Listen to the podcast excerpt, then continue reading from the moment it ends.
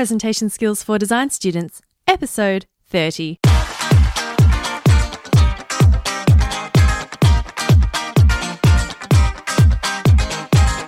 Are you a design student or graduate who wants to succeed in the professional world? If so, keep listening. I'm Christina Canters, former architect turned communication skills coach, and you are about to discover how to get noticed, land your dream job, and have an outrageously successful career. It's all about being able to speak, present, and communicate like a boss. Welcome to the Presentation Skills for Design Students podcast. Hi, everyone, and welcome back to the podcast. I am so excited that you are spending some time with me today. I have a very special guest for your listening pleasure this week. His name is Hugh Culver, and he is an expert on procrastination. He helps people get things done in order to be more successful in their careers and in everyday life. But before we get to the interview, I just have one quick announcement. If you are an architecture student or graduate, I would love to invite you to join my networking group on LinkedIn. It's called Network for Architecture Graduates, and it's a community for graduates and students of architecture who want success in finding a job that they love and making a big impact in the workplace. Now, I'll be posting up articles and resources and having discussions on all things career and job related you know, resume feedback, job interview skills, connecting with companies and recruiters, all that sort of thing. So to join the group, just search for Network for Architecture Graduates under the Groups tab in LinkedIn. And I'll also put a link in to the group in the show notes at designdrawspeak.com slash 030. And of course, if you'd like to connect with me on LinkedIn, please just send me a request with a little message to say that you found me through the podcast. I look forward to connecting with you.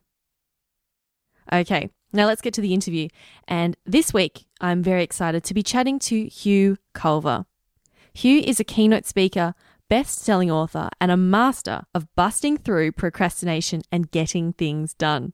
So if you're a student putting off that big assignment, or maybe you're job hunting and finding it hard to put together your portfolio or send those damn resumes out, this episode is for you. Hugh also has a podcast. It's called The Experts Enterprise, and it's for experts who want to succeed in their business. You can find his podcast, blog, and other excellent resources at hughculver.com. But for now, just sit back and prepare yourself for the wonderful wisdom of one of my favourite Canadians, Hugh Culver. I've got this um, crazy background where I came out of adventure tourism and got into the whole business of being a speaker and, and seminar leader quite a long time ago. And what's what's evolved over time is I started to look at the trends that are happening with all of my clients. And what I became really fascinated in was the challenge that people are having getting things done. You know, so people refer to this as procrastination, you know, get things done by David Allen, that sort of formula. They talk about um, to do lists. So I, I, what I was realizing was a lot of my clients were struggling with productivity, and I was as well. So I became fascinated with the fact that, you know, they've got a need and I've got a need. And so for the last uh, I would say really probably seven years now, that's become one of my primary focuses is helping people to create real results and what I call a, a rich life. I think I think we could all do some help with procrastination and, and getting results. Uh, I also I also love the fact that you're Canadian. Just just saying, just saying. As an Australian, we love Canadians. well, and, you know, yeah, Canadians love Australia. So it is actually one of the countries that most Canadians, Canadians that have a passport, I should say, you know, Canadians that travel, most Canadians have been to Australia. So yeah, we love Australia. we're all, we're all uh, reciprocating the love. Now, now, Hugh, I like to ask my interview guests about the sure. two things. Have you heard of the two things before? Oh no, I haven't. What okay, is it? Well, it's it's based on the idea that any subject or topic can be distilled down into just two things that you need to know about it. And anything else is either an application of those two things or it's just not important. So, to give you one example, the two things about writing number one, include what's necessary, and number two, leave everything else out. So I'd like to ask you, what are your two things about procrastination? Okay, so I'm going to boil it down to how you think and then how you act. Now, most people only focus on how you act, but I think that first of all, you have to deal with how you think. And there's some really crazy research around this, which uh, is is all all in the family of positive psychology. And the research is showing that a lot of the things that make us procrastinate are kind of um, counterintuitive. So, for example, worrying about procrastination actually makes you procrastinate even more. and so, um, so the other thing is self doubt or self criticism is going to make you procrastinate even more or be less productive. So, for example, if people claim to be a procrastinator, they're more likely to actually look for examples of how they procrastinate and prove that they're right.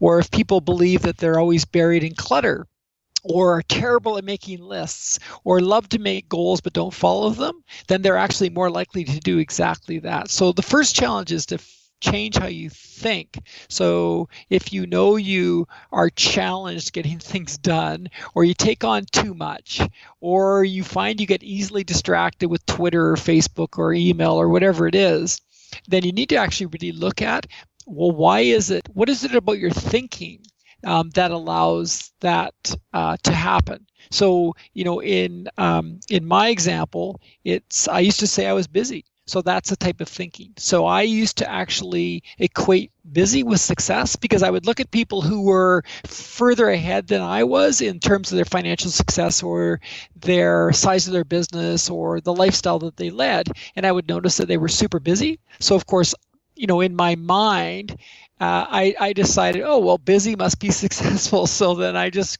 went about getting really busy. So, you know, every every company that I owned or started within about six months, I was super busy. And then people would ask me, "How's it going?" And I would say, "Really busy." And so I was like giving myself this really pat big pat on the back for the wrong reasons. Yeah. So the first thing is you got to change how you think. Can I just ask a question about that? Yeah, please. So, so with I'm just thinking like how like what distracts me, and I know I always get distracted by uh, Twitter and Facebook and email. Like I'm just constantly just going back and checking. Oh, I wonder if I've got another email. I sort of just keep going. What sort of what sort of mindset is that? Yeah, so it's not all actually about the volume of the emails you get or even the quality of the emails you get. What's going on is actually it's a manufactured distraction. Okay. So what's going on is my guess is that there are hard there's harder work, albeit it may be more valuable, but there's harder work that needs to get done. And what the brain says is that's going to be hard. Like that's you know, that's hard stuff and I don't want to screw it up. I also need a lot of time and energy to get into it. And then the brain sees Twitter or Facebook and says, oh, well, that'll keep me busy. So now I'm actually getting kind of satisfied by this addictive uh, stream because it is very addictive because we get rewarded. You know, if Mhm. you if you're on Twitter long enough, soon someone's going to retweet you, and then you're going to go, "Oh, good thing I watched," or or someone's going to send you an email that actually is valuable, and you're going to say, "Oh, good thing I checked." So it's it's not so much i wouldn't look so much at the lure of the social media what i'd look at is what's being avoided Okay. Yeah, that's definitely I definitely put off the the more lengthy and more difficult, more challenging tasks in favor of the really easy task, which is just, you know, going on Facebook, commenting, sending tweets, Yeah. that sort of thing. and so and so neil fiore uh, f-i-o-r-e neil fiore is kind of famous uh, for his work in this area and he his book is called the uh, the now habit and he has this technique called unschedule which is really fascinating so what he's discovered is that a great way to get started on the really important work, in other words, overcome procrastination, is to first of all schedule the fun work. So, for example, what you could do is you could say, okay, well, in 30 minutes, I'm going to go crazy on social media. So in 30 minutes time, I'm going to have a full 20 minutes to just go nuts. I'll be all over Twitter, Facebook. I can jump around. I can multitask. I can have like 18 windows open all at once, but I can't do that until 30 minutes is up. And so then he says step two is to get to work on what he calls quality work. And so quality work is very focused and single tasking. Uh, and so for the next 30 minutes, I have to then get this work done so that I can enjoy my unscheduled time. It's kind of a reverse, you see. So most of us, what we do, we start the day by we plot out, okay, you know, here's a whole bunch of work I got to get done. It's kind of depressing, but I got to do all this work. I got to get all this work done. And he says, actually, you should try it in reverse. You should figure out, first of all, what's the playtime going to look like. So, as I told you before, Christina, like in about two and a half hours, I'm out of here and I'm on my way home. And the lake is probably going to be perfectly calm. We live across the street from the lake in the Okanagan here in British Columbia. I'm going to pick up my surf ski. I'll be on the water and I'm going to have this amazing workout for one hour. And so that's in the back of my mind all all day long and it totally is motivating me to be on time get things done and to create great results wow that's very cool okay scheduling in playtime and, and yeah first first and then you then that yeah. becomes top of your list. And then step three, just to complete the formula, is then you go back at the end of the day and you count up how much quality time you did in 30 minute increments. So let's say today I did, you know, three, so that's 1.5 hours. Or I did four, okay, that's two hours. So the last step is to actually go back and then start to count up day by day how did i do on tuesday? How did i do on wednesday? And to start to look at it. Because the reality is and this is especially true for students and self-employed people but really for anybody nowadays that has a job or has you know a big project like like education the reality is that we really only put in a couple of hours of quality work every day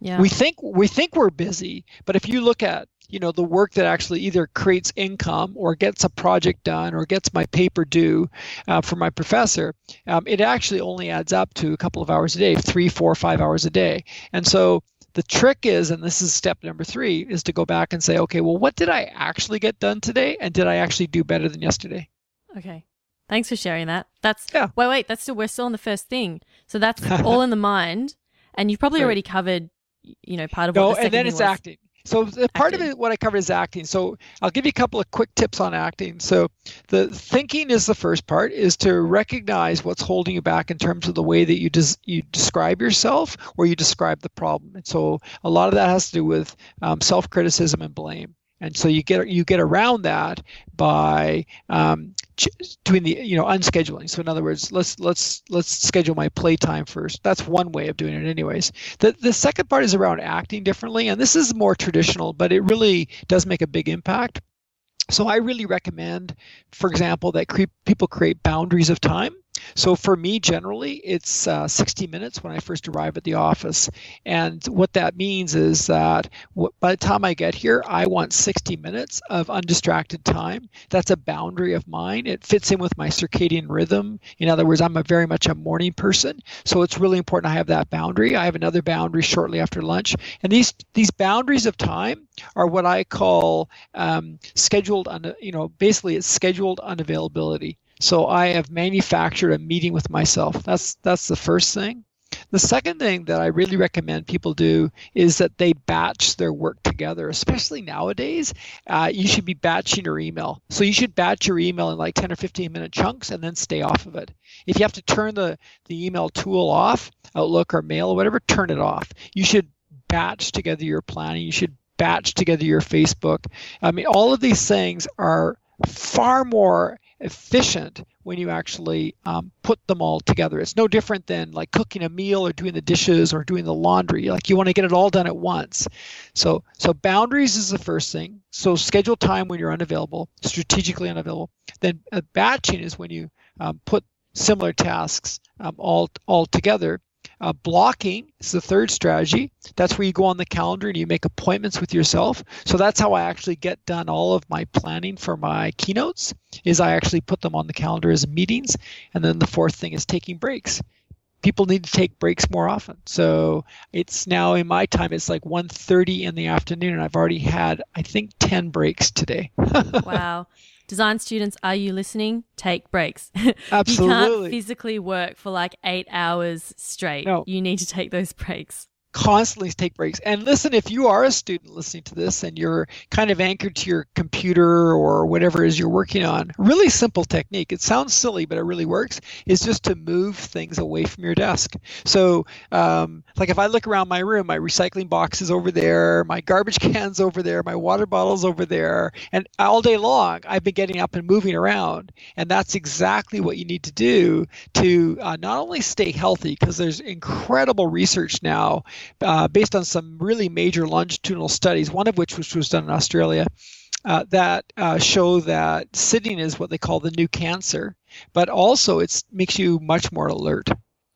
Yeah, getting up and moving. Architecture students, that means you have to leave the studio, go home, and sleep, or go or, right. or go for a walk around the block before you come back to sleep under your desk.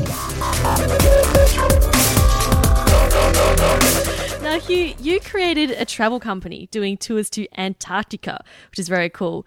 And you, um, you've also done Ironman competitions and marathons.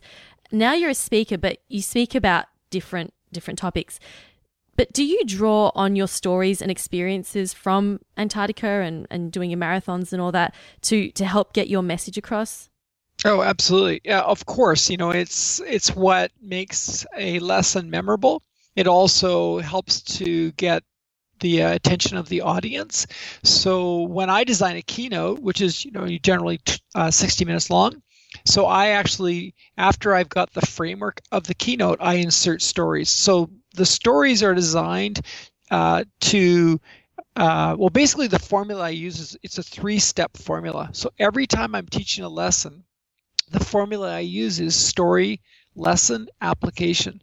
So, and I'll explain each one of those, but the after I've got my framework for my keynote, I go back in and I say, okay, so what would be an awesome story? Oh, I'll, I'll use the airplane story here. Oh no, no, you know, I'll use the story about my daughter Kate here. Or, oh, okay, I'm going to use the story here of um, you know this conversation i have with this client or and so i have this inventory and i use evernote for this it's really convenient so in evernote i have an inventory of all my stories and um, i just go and uh, go through that and I say, oh, that's a perfect story for this one. The second part is uh, is lesson. So that's when I segue into here's what this story means, and people need this. Like they need to know, you know, basically empirically, okay, what you know, what's the specific thing he's trying to tell me here? So all too often what speakers will do is tell a very entertaining story and then move on. And so that's fine for comedy, but it's not fine if you're being paid to deliver.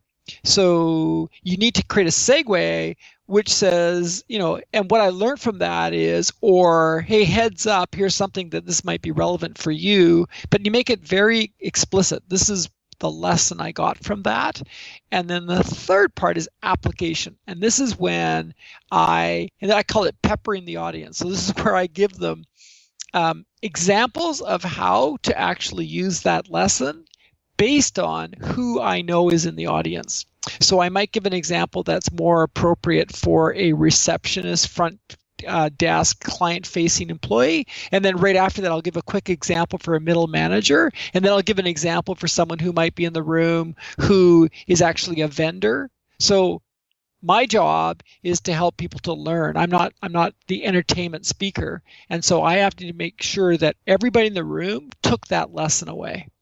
Okay, so what about um, if someone's getting up to present their work? So say we're in a we're at a, we're in a school and someone's there's a student has got up to present their work and they're presenting, you know, this is my research, these are my ideas, this is what you know, this is what I believe in, this is what my values are. And you, they just want their audience and their teachers to just get really interested in their design and to really sort of buy into their ideas.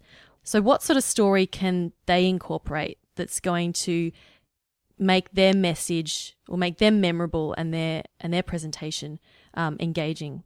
Yeah, so it's a great question because uh, oftentimes, you, you, know, like for example, Christina, for me, it's I can always go back to Antarctica, put up a picture of penguins, and I have everyone's attention. you know, okay, let's talk about penguins again. And Everyone so loves penguins. right, but but I also recognize that after I've been in the industry for a while, that that gets a little bit, you know, old. It was old for me, so then I had to look at different stories. So a great place to look for stories is not necessarily from your life, because, for example, if you're young and you know, really, uh, you know, you haven't traveled a lot yet. Maybe you haven't even had your first job. Maybe you don't have story as many stories that you think are relevant. You've got lots of stories, but you, you know, you can't quite connect it to the lesson. So, so then what I would do is I'd look at metaphors. So, can you turn this into a nice metaphor? So, is does this does this uh, lesson or this uh, point or argument that you're trying to make is it is it is there an obvious metaphor that comes from movies or you know or comes from uh, you know animal kingdom or you know anything you can think of you know like even if you you know even if you have to go to something kind of hackneyed like talk about how do you eat it you know little joke like how do you eat an elephant or you know like anything that's going to create a picture for people is going to make it much more interesting and memorable for them um, so you know it's it doesn't have to be extremely um, elaborate. It doesn't have to even take that long, but it, it's much more interesting for um, people to you know, for example, when I talk about batching work together, well, that's not something that is necessarily very new to people. So what I do is I just talk about chopping wood. I say, you know, every summer we go to this friend's cabin, and one of the jobs is to chop wood. And it wouldn't make much sense to go out and chop one piece of wood and then bring it into the cabin. It would be a bit silly. It's like washing one dish at a time or cooking you know only the noodles and then going thinking about cooking something else so what you do is you go outside you chop a lot of wood then you come back inside and now you've batched it together so you see what I did there was just pre- present a really simple story that anybody can relate to, even if they've never chopped wood. But now it creates a little bit of a visual that's going to make it more memorable. That's awesome. I really like that. I like the I like the movie reference because everyone, you know, most people will understand, you know, what a character is going through in a movie or, or whatever. Yeah, and I and I'm not good at that. I mean, I, uh, we still rent videos here, not because we're Canada's so behind, but but it's be, but it's because um, we have a really favorite video store down the street called Leo's, and it's the only one left in our city now. They which is kind of sad it's kind of sad, but that's one of the things we really love is once a week we go to Leo's. And uh, last Friday I was in there, and I was a little bit, I wasn't quite sure if I'd seen this movie before, so they looked it up on the internet for, or they on their records, you know, for me on their computer. I'd rented it three times before, so I'm not the best person for movie references. But however, I do. I love it when people do that. Like I love it when they make a, a, reference to to Star Wars or Indiana Jones or like one of the classics. I just love it because even if I don't remember that exact movie reference, right away I remember the movie, and it brings up great memories for me. And it's it's eh, you know if you throw an image up on the screen, it doesn't take very long to make your talk much more engaging and interesting just with a quick reference to something. So, so that's a great one to use. Is just pick a movie that's really, you know, one of the big box office smashes and you'll have people's attention. Easy. Spider-Man, Transformers, anything. all of those. I love yeah. that. That's so cool. Oh, well, look, Hugh, we're coming to the end of our of the interviews, but uh, Thank you so much for sharing all your knowledge with us. I love what you shared about procrastination, especially. I think we all need help with just getting things done and, yeah, changing our mindset and just being like, nah, I'm going to shut off the, the phone, shut off um, email, that sort of thing. Now, if, if people want to learn more about you and, and read your blog and, and listen to your podcast, because I know you also podcast as well about these these topics, where can they find you? Sure. Thanks. Yeah, thanks for that. So uh, go to Hugh Culver. So H U G H Culver, C U L V E R, Culver. So hughculver.com. And there's actually some great uh, videos there under goodies. So just go to the goodies section, and there's some really, uh, I think, easy to learn from videos there, and it shows you how I teach. It also shows you some really great simple skills you can do to help with your productivity. Awesome. Thanks so much, Hugh, and uh, and all the very best with the, with your with your paddling. Go um My- go get you go water skiing, is it? I know it's actually called a surf ski. A surf ski. So it's like a um, Olympic K1 uh, that they race flatwater Olympic K1 boats that you race. So yeah, it's uh, it's an invention out of South Africa. So yeah, I love it. It's very fast. It's very tippy. So it fits me perfectly. Wow, very cool. All right, thanks again, Hugh. It was great to Cool. talk to you. My pleasure. That was fun. Thanks. Well, surf skiing definitely sounds like a fun thing to schedule into your day. I totally agree with what Hugh was saying about planning fun stuff around the hard work. You know, I believe that having balance in your life is one of the best ways to be happy and to reduce stress. It's just so important. So, thanks again to Hugh Culver for being such a wonderful guest on my show this week. And that's a wrap for episode 30, Design Peeps. Now, don't forget to join the LinkedIn group Network for Architecture Graduates. I'll put a link to that in the show notes at designdrawspeak.com slash 030, where you will also find all the resources and links mentioned throughout this episode with you. Enjoy your week, take care, and I will see you for the next episode. This has been Presentation Skills for Design Students, helping you become a confident, creative communicator.